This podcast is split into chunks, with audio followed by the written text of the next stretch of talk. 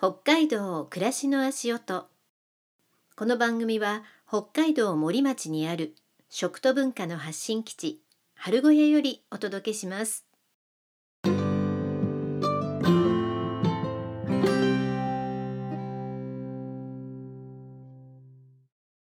月曜になりました。みみです。今週もよろしくお願いします。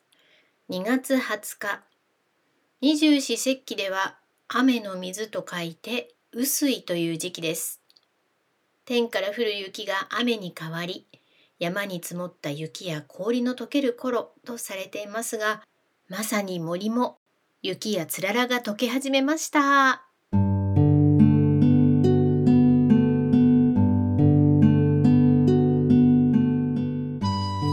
あ、2月も後半に入りました。立春から15日後が雨水ということで昨日2月19日がそうだったんですが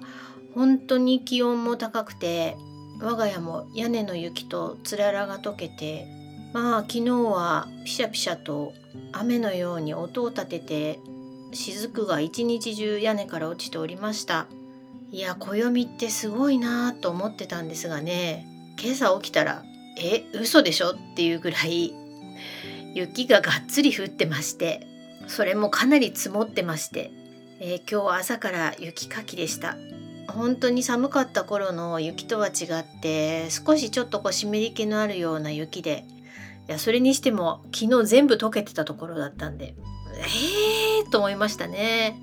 雪の降り始めがこの冬は早かった分もう昨日の時点ではあ冬の終わりが早く来てくれてるのかなとねちょっと期待してたんですけれど。今朝の雪景色を見てこれが北海道の2月というものだ、えー、そう甘くはないぞと、えー、現実をかみしめております。まあ、とは言っても気温がプラスの日も今週は何度かありそうでいよいよ春が近づいてきているのは間違いなさそうです。配信を1週間お休みしている間にいろいろイベントもありました。まず2月11日、12日、えー、隣町の大沼国定公園で雪と氷の祭典が行われました。えー、いくつもの雪像や氷でできたジャンボ滑り台ね、えー、それから凍った湖の上をバギーやゴーカートで走るアクティビティなど。今年ジャンボ滑り台の設置は3年ぶりだったそうで、えー、特にお子さんたちに大人気でした、えー、そんな中大沼の森商店店主の松井さんがスーパーマリオの雪像作りをするということで、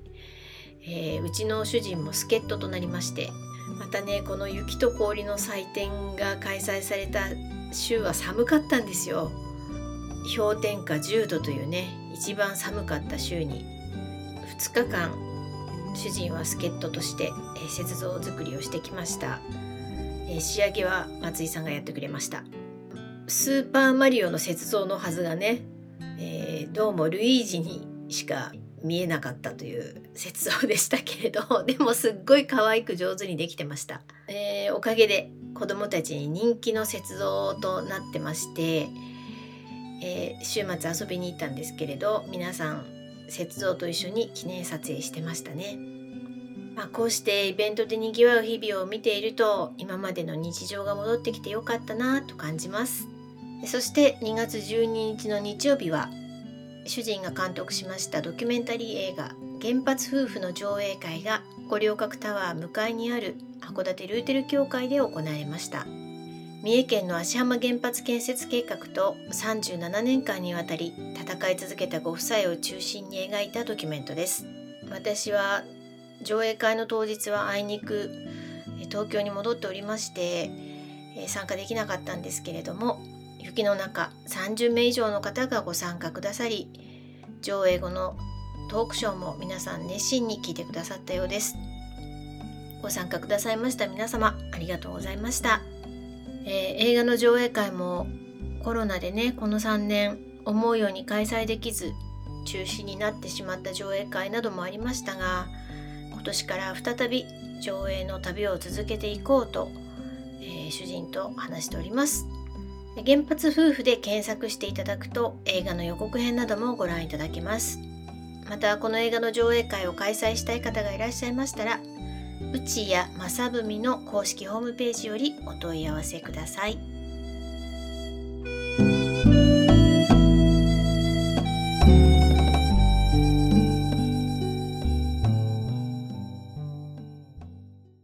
今日はおうちの植物事情ということで我が家の室内で育てております植物の話をしてみようと思います。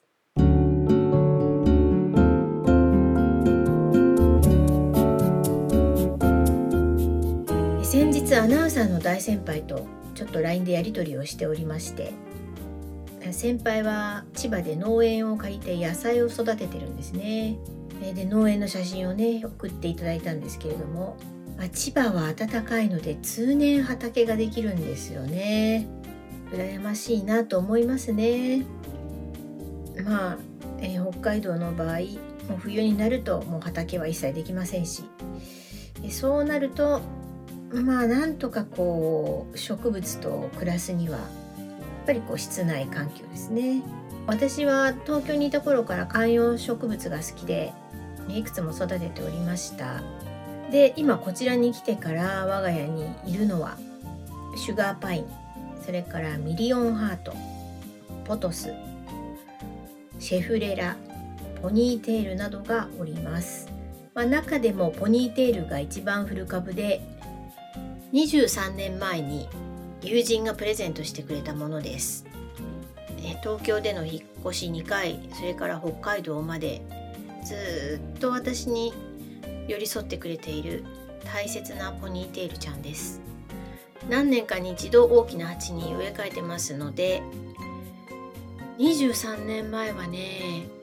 えー、2歳だった息子の背丈ぐらいしかなかったんですよ。それが今はぐんぐんと伸びて 1m50 ぐらいあるかな。大きく成長してくれて我が家の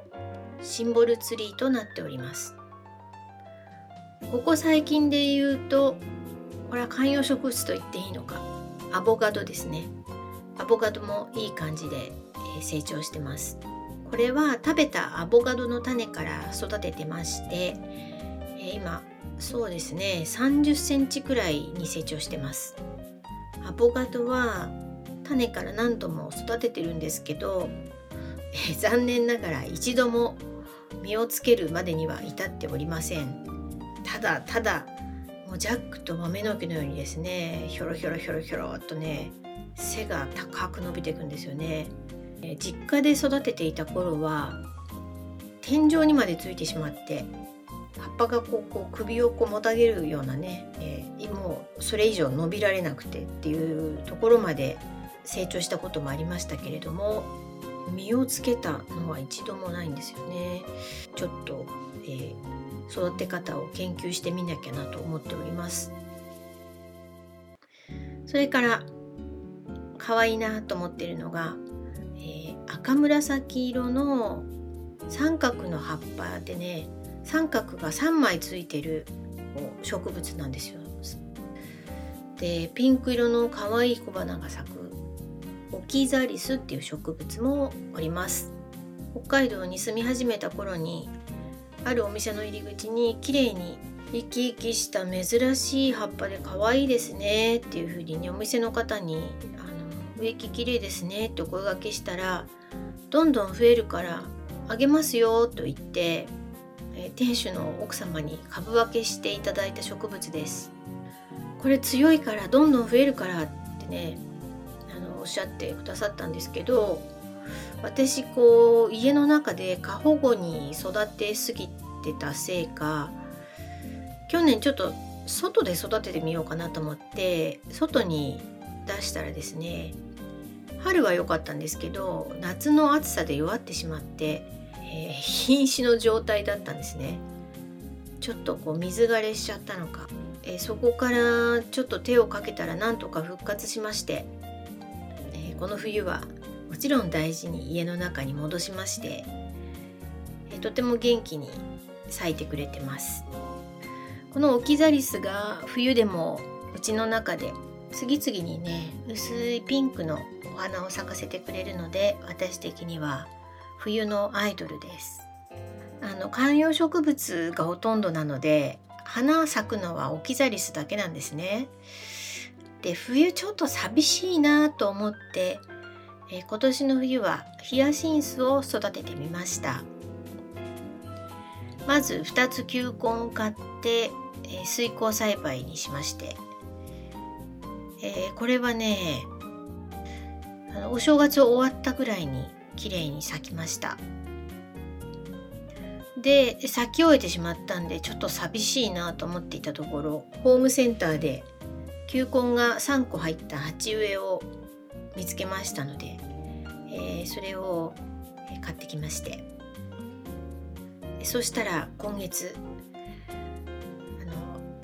やっぱねストーブついててうちの中あったかいですからね、えー、買ってきてそうですね。1週間ちょっとで、えー、綺麗に咲いてくれました、えー、今年はヒヤシンスのおかげで真冬に家がとても華やいだしそれからいい香りに包まれました。これは次の冬もやってみたいなと思います。あとはハーブ類ですね。今ね、えー、ローズマリーとパセリしかやってないんですけど、えー、これらはお料理にとても重宝します。雪が溶けて、まあ、畑が始まれば、えー、我が家は外でミント系各種それからタイムセージえー、ラベンダーとかねハーブ類いろいろ栽培してるんですけれどもちょっと家の中のハーブも試してみようかなと思いました。そうだそれから桜。主人の映画の上映会をさせていただいた函館ルーテル協会さんに打ち合わせでお邪魔した時に、えー、教会の敷地にある桜の木のね剪定した枝をいただいてきたんです。でこれを花瓶につけておいたのがつぼみがどんどん膨らんでまして今朝はピンクの花先が見えてました。いや可愛いですね。道南の桜はゴールデンウィークに開花しますので2ヶ月以上早くお花見ができそうです。まあ、もう少し経てば外の春の植物たちが咲き始めてくれます春から秋までは外で植物を楽しんでやっぱりね冬がちょっと寂しかったので冬も引き続き室内で植物を楽しめたら1年を通じてさらに幸せになれそうな気がします今日はおうち植物事情をテーマにお届けしました。